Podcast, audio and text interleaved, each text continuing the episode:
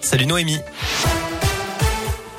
Salut Cyril, salut à tous. Le point sur vos conditions de circulation. D'abord, pour l'instant, il n'y a pas de grosses difficultés à vous signaler dans l'agglomération lyonnaise, mais ça va se compliquer en centre-ville à cause des manifs. On y revient dans un instant.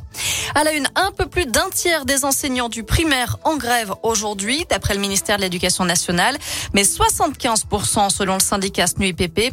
Dans les collèges et lycées, le ministère annonce près de 24% d'enseignants grévistes, 62% d'après le syndicat SNES et FSU. Une grève pour dénoncer la mauvaise gestion de la crise sanitaire dans les établissements scolaires et les nombreux changements de protocole, mais aussi pour réclamer de meilleures conditions de travail et d'apprentissage. Les auxiliaires, les CPE et les infirmières scolaires sont également mobilisés. Et puis, signe d'une exaspération générale, les inspecteurs d'académie, très discrets habituellement, étaient eux aussi appelés à faire grève pour tirer la sonnette d'alarme. Dans la région, des manifs ont eu lieu ce matin à Clermont, Vichy, Saint-Étienne, Rouen ou encore au Puy-en-Velay. D'autres sont prévus cet après-midi, notamment à Lyon. Rendez-vous à 14h devant le rectorat rue de Marseille dans le 7e arrondissement. Dans ce contexte, les derniers débats au Parlement avec cette commission mixte paritaire qui se réunit cet après-midi pour que députés et sénateurs s'entendent sur une version commune du pass vaccinal après le vote au Sénat hier.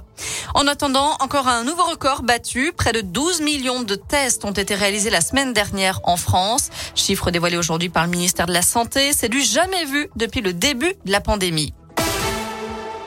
Garde à vue prolongée pour l'homme interrogé depuis hier matin dans l'enquête sur la tuerie de Chevaline en Haute-Savoie. Selon plusieurs médias, ce motard lyonnais avait déjà été entendu comme témoin et mis hors de cause en 2015. Cette garde à vue vise à faire des vérifications d'emploi du temps. Des perquisitions ont aussi été réalisées au domicile du suspect. Christiane Taubira pourrait déclarer sa candidature à la présidentielle dans la région samedi. L'ancienne ministre de la Justice pourrait l'officialiser à Lyon.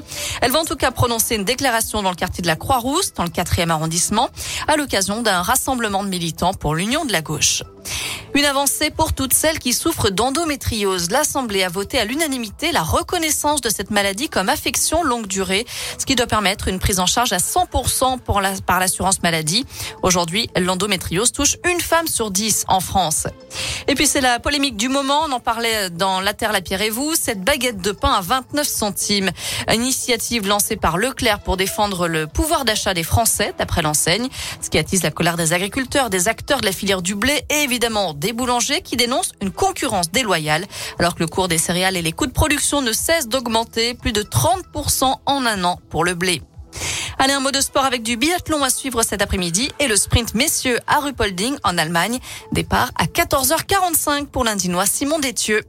Voilà pour l'actu. Côté météo cet après-midi, normalement on attend quelques éclaircies, mais pour l'instant c'est assez nuageux. Les températures ne passeront pas la barre des 3 degrés pour les maximales.